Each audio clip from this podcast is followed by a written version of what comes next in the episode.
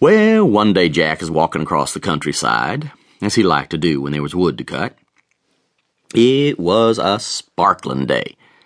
The birds was singing and the sun was shining, and Jack sat down to appreciate that particular day.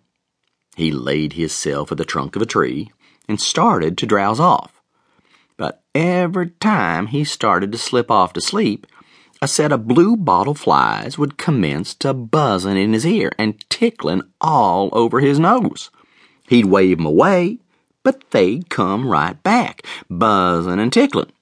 Finally, he decided he'd had enough, and real quiet, he slipped off his thick leather belt. When a good number of those flies had settled on his chest, he whipped that belt quick like a frog's tongue slap right down on those flies. That belt stung his chest a bit, but it quieted those flies a lot.